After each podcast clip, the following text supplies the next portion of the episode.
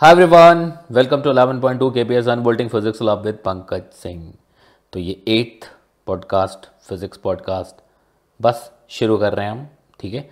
और अभी तक आपने वर्क एनर्जी सेंटर मास ये सभी कर लिया हुआ है। तो आज हम लोग बात कर रहे होंगे मोमेंटम कंजर्वेशन एंड खुलीजन तो फोर्स ऑफ़ इम्पैक्ट के अराउंड कई सारे वीडियो मैंने अपलोड किए हैं। कुछ सीरीज़ भी चल रहे जो गोल्फ से रिलेटेड होगा। वहाँ पे भी फोर्स ऑफ़ इम्पैक्ट के बहुत सारे एप्लीकेशन है तो बहुत मज़ा आ जाएगा। आप एक बार देखोगे तो। लेकिन अगर हम लोग मैकेनिक्स के हिसाब से, इम्पैक्ट के हिसाब से, कोलिजन के हिसाब से, मोमेंटम कंजर्वेशन के हिसाब से देखें तो ये चैप्टर बहुत इंपॉर्टेंट है। तो सबसे पहले तो मैं ये बात कर लूँ कि इस पूरे चैप्टर में क्या, कैसे हो सकता है, ठीक है? तो कहानी शुरू होगी इम्पैक्ट से, लेकिन उसके अराउंड बहुत सारी चीज़ें होंगी। मैं आपसे क्या उम्मीद रखूँगा या मैं क्या अप्रोच चाहूँगा कि आप डायरेक्ट कोलिजन ऑप्लिक कोलिजन फलाना कोलिजन के पचरे में ना जाएँ। पहले आप फोर्स ऑफ़ इम्पैक्ट को समझें और मोमेंटम कंजर्वेशन को समझें। उसके बाद अपने आप गलतियाँ क्या कर जाते हैं यहाँ पे? शुरुआत ही कर लेते हैं अच्छा this is perfectly elastic this is perfectly inelastic ये बीच वाला है इसके लिए। बेटा, वो बाद में चीज़ें आएँगी। कोलिजन जो हुआ जो हुआ और जो फोर्सेस आए, वो एक जनरल अप्रोच पे चलेगा। किसी भी तरह का कोलिजन हो वो वैसे ही लाइन पे उसी डायरेक्शन में आ रहा होगा और मोमेंटम कंजर्वेशन एक ही तरीके से सब जगह अप्लाई हो रहा होगा। तो सबसे पहले वो तो सीख ले जो हर जगह एक जैसा अप्लाई होना है। उसके बाद फिर उसको कैटेगराइज करेंगे अच्छा तुम ठीक है डायरेक्ट हो गए कोलिजन तुम भाई इनडायरेक्ट हो गए, तुम इलास्टिक हो गए, तुम इन इलास्टिक हो गए। मैं तो वहीं से कहानी शुरू करता हूँ कि कितने टाइप के कोलिजन होते हैं। अब कहते हो elastic and inelastic perfectly inelastic ये दो तो एक्सट्रीम्स हुए ऐसे देखा जाए तो there infinite types of collision या ऐसे देखा जाए तो एक डायरेक्ट है और एक ऑब्लिक है। नो हमें यह समझना है कि फोर्स ऑफ़ इंपैक्ट क्या है? उसके वजह से कैसे मोमेंटम चेंज होता है? और कैसे हम मोमेंटम कंजर्व करा सकते हैं? ये एक सबसे बड़ा आइडिया होगा जिस पे आपको चलना है। ये जैसे आप परफेक्ट कर लेते हो देन इसके एप्लीकेशंस पे आप बढ़ेंगे। ठीक है? तो सबसे इंपॉर्टेंट जो चीज़ थी, वो हमें समझने की ज़रूरत है। है ना? तो मैं आपको सबसे पहली चीज़ बताऊँ कि मोमेंटम कंजर्वेशन क्या होता है। मोमेंटम कंजर्वेशन की भाई जब नेट फोर्स ज़ीरो होगा तो आप मोमेंटम कंजर्व कराते हो। सिस्टम हो या बॉडी हो या जो कुछ भी लिख रहे हो, उस पर्टिकुलर अरेंजमेंट के लिए। अगर नेट फोर्स ज़ीरो है तो आप मोमेंटम को कंजर्व रखते हैं। चेंज इन मोमेंटम नहीं होने देते हैं। ठीक है? बात आती है फोर्स ऑफ़ इम्पैक्ट से। कि कोलिजन है तो कोलिजन के केस में मतलब फोर्स ऑफ़ इम्पैक्ट होगा, चाहे वो जिस भी वजह से आ रहा हो। क्रिकेट में हो गोल्फ में हो टेनिस में हो बैडमिंटन में हो, जहाँ पे भी हो। फोर्स ऑफ़ इम्पैक्ट आ रहा है तो फोर्स ऑफ़ चाहे बिलियर्ड्स में हो फोर्स ऑफ़ इम्पैक्ट आ रहा है तो कोलिजन की वजह से आ रहा है। इसके लिए एक ही रूल है, एक ही रूल है कि force of impact always along the common normal आएगा, क्योंकि इंपैक्ट फोर्स एक कॉन्टैक्ट फोर्स है। तो जब तक दो बॉडी कॉन्टैक्ट में नहीं आएँगे तो इंपैक्ट वाला फोर्स नहीं आएगा। दूर से डिजिटल इंपैक्ट नहीं होता भाई। ठीक है? डिजिटल इंपैक्ट नहीं होता, सच में कॉन्टैक्ट में आना पड़ता है तो फोर्स ऑफ़ इंपैक्ट होना है। ठीक है? ये बात समझ आ गई आपको, ठीक है। तो अगर फोर्स ऑफ़ इंपैक्ट हुआ तो वो always along the common normal होगा। अब अगर दो बॉडी एक दूसरे से कोलाइड करता है तो दोनों बॉडी के मोमेंटम में ह्यूज चेंज देखने को मिलेगा आपको। दोनों बॉडी के मोमेंटम में ह्यूज चेंज देखने को मिलेगा, क्योंकि दोनों पे फोर्स ज़बरदस्त वाला है। लेकिन न्यूटन थर्ड लॉ तुरंत आएगा। To every action there is an equal and opposite reaction कि अगर एक दूसरे ने मतलब मैं ऐसा दिखाने की कोशिश कर रहा हूँ कि इन दोनों में कोलिजन हुआ है तो जितना इस पर आया होगा, उतना ही इस पर भी आया होगा। इसलिए इस बात का ख्याल रखिएगा कि जब किसी को इम्पैक्ट देना चाहते हैं आप तो इस चीज़ से ज़्यादा काम उस चीज़ पे करना है कि बर्दाश्त करने की क्षमता बढ़ाइएगा। मेरी बात समझ रहे किसी को अगर इंपैक्ट देना है तो दोनों को बराबर फोर्स आएगा, ये तो पक्की बात है। जो ज़्यादा बर्दाश्त कर पाएगा, जो ज़्यादा संभाल पाएगा, वही जीतेगा। लाइफ में भी ये चीज़ें होती है। कई बार हम इंपैक्ट देने के खैर बिच थर्ड लॉ है, जितना इंपैक्ट देंगे, उतना इंपैक्ट मिलेगा भी आपको।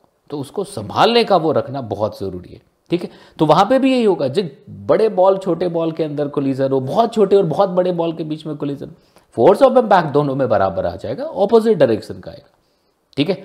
कोई एक बॉडी डिफॉर्म हो सकता है जो बहुत कमज़ोर है, कुछ है, ठीक है। तो चलो, ये बात यहाँ पर खत्म होती है। तो फोर्स ऑफ़ इम्पैक्ट ख्याल रखिएगा। तो अगर फोर्स ऑफ़ इम्पैक्ट आया तो किसी एक फोर्स पे, एक बॉडी पे देखोगे तो डेफिनेटली फोर्स ऑफ़ इम्पैक्ट और वो चेंज इन मोमेंटम देगा ही देगा। लेकिन अगर एक सिस्टम एज्यूम कर ले और लीनियर कोलिजन जैसा है एक ही लाइन पे दो बॉडी आ रहा ऐसा टक्कर मारा तो इस पर इधर फोर्स इस पे इधर फोर्स इसलिए सिस्टम का मोमेंटम कंजर्व करा देते हैं। अब आप देखो, दो बॉल के बीच में कोलिजन हुआ है तो इस सिस्टम का मोमेंटम कंजर्व है। अब ये कोलिजन कैसा भी हो, क्या फ़र्क पड़ता है? परफेक्टली इलास्टिक हो इन इलास्टिक हो, बीच वाला हो मोमेंटम तो कंजर्व होगा ना। अगर ये ऐसा चल रहा है, ये इसके पीछे चल रहा है और कोलिजन हो गया तो M one V one plus M two V two this is the final momentum अगर इनिशियली एक यू से चल रहा था यू वन और दूसरा यू टू तो M one U one plus M two U two लिख सकते हैं ना। हाँ अब यू वन यू टू अलग अलग आएगा डिपेंडिंग अपॉन द नेचर कि किस तरह का है, वो कितना रिटेन कर पा रहा है, ठीक है? समझ आ रही है बात? तो ये बात बहुत इंपॉर्टेंट है कि मोमेंटम कंजर्वेशन लिखना हो तो वो किसी भी कोलिजन में एक ही अप्रोच पे लगेगा फोर्स ऑफ़ इंपैक्ट एक ही तरीके से आएगा। यहाँ तक बात समझ आ रही है। तो अब देखो, यहीं से क्या होगा? अलग अलग तरह के कोलिजन अब मान लो कि भाई वेलोसिटी इस लाइन पे है और कोलिजन का लाइन इंपैक्ट दूसरा हो गया। ठीक है? मतलब सेंटर पे हिट ना होकर के दूर हिट किया तो ऑब्लिक जैसा मामला बन जाएगा। फिर भी हमें वहाँ पे वही एक्सेस ढूँढने हैं X axis Y axis Z axis किधर नेट फोर्स ज़ीरो है, ठीक है? किधर नेट फोर्स ज़ीरो है, उधर हम मोमेंटम कंजर्व करा दे। तो डायरेक्ट कोलिजन में नॉर्मली हम सिस्टम का मोमेंटम कंजर्व करा के काम कर लेते हैं। जैसे थोड़ा टेढ़ा ऐसा हिट होगा, जैसे बिलियर्ड्स में कॉर्नर पे ऐसा मारते हैं, है ना? तो कॉर्नर पे अगर हम मारते हैं तो फिर क्या होता है? ऐसा। कॉर्नर पे हिट किया तो एक इधर गया, एक ऐसा चला गया। तब हम दोनों बॉडी के मोमेंटम को अलग अलग कंजर्व कराने की कोशिश करते हैं। तो along the tangent along the tangent momentum conserve रहेगा। क्योंकि इंपैक्ट का फोर्स तो अलॉन्ग द कॉमन नॉर्मल आया है तो अलॉन्ग द टेंजेंट दोनों पे नेट फोर्स ज़ीरो है। ठीक है? तो सबसे पहला काम करना है कि फोर्स ऑफ़ इंपैक्ट किस डायरेक्शन में आता है और कैसे मोमेंटम कंजर्व करा सकते हैं। और एक सबसे बढ़िया एक एग्ज़ाम्पल जो हमें मिलता है कि वेज है, उसको स्मूथ सरफेस पे रख दिया। एक बॉल किसी हाइट से गिराई आपने। अब टक्कर हुआ, अब आपको बॉल का मोमेंटम कंजर्व कराना है, किधर होगा वेज का कंजर्व कराना है, किधर होगा, दोनों सिस्टम का, मिला के सिस्टम है, उसका कराना है, किधर कंजर्व होगा। तो वहाँ से एक आइडिया डेवलप हो जाएगा कि एक्चुअली ये चेंज इन मोमेंटम मिल क्यों रहा था। जैसे ही आप इस चीज़ को कर लेते हो मोमेंटम कंजर्वेशन में आप परफेक्ट हो जाता है। एक बात का ख्याल रखना, जब भी फोर्स ऑफ़ इंपैक्ट आता है तो इंपल्सिव फोर्स वही कहते हैं। अगर एक बॉडी पे अगर फोर्स ऑफ़ इंपैक्ट आया, बड़े छोटे टाइम के लिए आया तो बहुत छोटे टाइम के लिए आया तो एफ़ डी टी को इंटीग्रेट करेंगे मतलब total effect of that force total impact of that force को ही हम क्या कहते हैं? इंपल्स कहते हैं, जो चेंज इन मोमेंटम के बराबर हो जाएगा। ठीक है? तो आप जो लिखते हो मोमेंटम कंजर्वेशन इसको ऐसा प्रूव भी करने की कोशिश करो। कि इस पे इंपैक्ट आया, इस पे इंपल्स आया चेंज इन मोमेंटम इस पे इंपल्स आया चेंज इन मोमेंटम दोनों इक्वेशन लिखेंगे तो कैंसिल होकर के लिखेगा initial momentum equals to final momentum तो ये भी एक बहुत ज़रूरी चीज़ होगी। तो फ़र्स्ट पार्ट में आप इंपैक्ट मोमेंटम कोलिजन ठीक है? इम्पल्स इसमें अपने आप को परफेक्ट करिए कि भाई हमें मोमेंटम कंजर्व कराने में कोई परेशानी नहीं हो direction of force of impact लिखने में कोई परेशानी ना हो, और जब भी फोर्स ऑफ़ इम्पैक्ट आता है, बहुत स्ट्रांग फोर्स उसको माना जाता है तो छोटे मोटे उसके कंपैरिजन में जो छोटे मोटे फोर्सेस है, उसको नेग्लेक्ट कर देंगे। ऐसा चलता रहता है, ऐसा होता है। आपके लाइफ में भी कोई बहुत कीमती आ जाए तो छोटे मोटे लोगों को भूल जाते हैं। तो फिजिक्स में भी ऐसा बहुत यूज़ फोर्स इम्पैक्ट को ऐसा ही माना जाता है कि बहुत आपकी लाइफ में भी बहुत इम्पैक्ट क्रिएट करता है तो छोटे मोटे लोगों को भूल जाते हैं, आप एकदम से भूल जाते हैं। वैसे यहाँ पे भी है कि अगर बहुत तगड़ा इम्पैक्ट आ रहा है, एक इम्पैक्ट है तो एम जी नेग्लेजेबल नॉर्मल अगर नॉर्मल कॉन्टैक्ट फोर्स भी सिंपल एमजी के टर्म्स में सिंपल आ रहा है तो वो भी नेग्लिजिबल हो जाएगा। कई बार देखोगे फ्रिक्शन नॉन इम्पल्सिव हो गया तो ये ज़रूर समझ लेना इम्पल्सिव नॉन इम्पल्सिव कब कैसे होना है। इतनी चीज़ें जब कर लेते हैं, आप परफेक्ट हो गए मोमेंटम कंजर्वेशन लिखने में फोर्स ऑफ़ इंपैक्ट का डायरेक्शन लिखने में लाइन लिखने में, आप एकदम परफेक्ट हो गए, एकदम प्रो ब्रो बन गए हो तो आप अब उसकी कैटेगरी पे जाओ कि हाँ भाई, अब इसमें काइनेटिक एनर्जी कंजर्व रहा, इसमें नहीं रहा, तब आपको पता लगेगा, तब उसके कहते हैं मतलब एक तरह से एनालिसिस शुरू हो गई कि आफ्टर कोलिजन ड्यूरिंग कोलिजन क्या क्या हुआ, उसके बेसिस पे आपने अलग अलग कैटेगरी बनाई। ठीक है? तब एक टर्म आएगा velocity of approach and velocity of separation कि अगर दो बॉडी एक दूसरे को कोलाइड कर रहा है तो कोलिजन हो रहा है मतलब दोनों कोई ना कोई उसको अप्रोच तो कर रहा होगा। दोनों रेस्ट पे नहीं होंगे।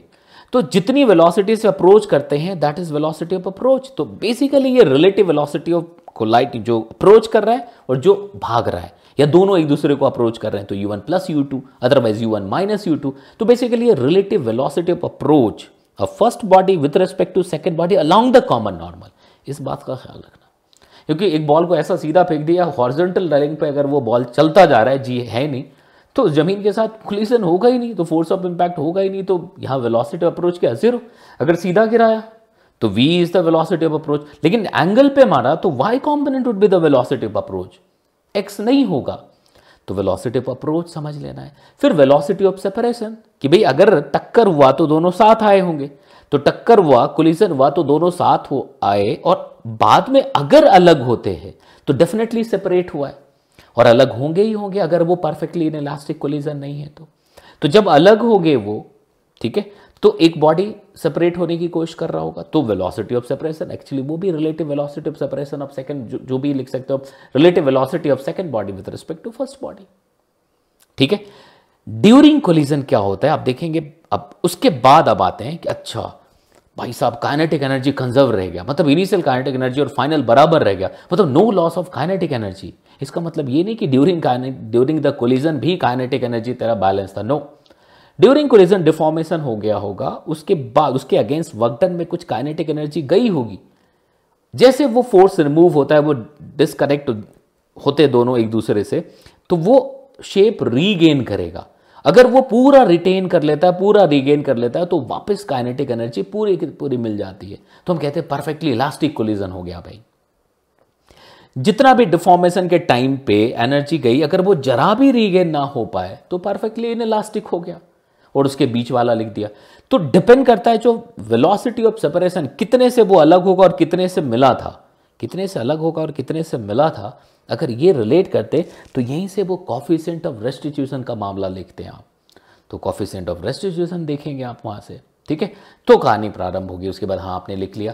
तो अब आप perfectly elastic collision perfectly inelastic collision क्या होता है? सारे फॉर्मूले डेफिनेशंस कुछ जो भी इंपॉर्टेंट कॉन्सेप्ट है आप अपनी डायरी में लिखिए क्वेश्चन करना शुरू कर दीजिए।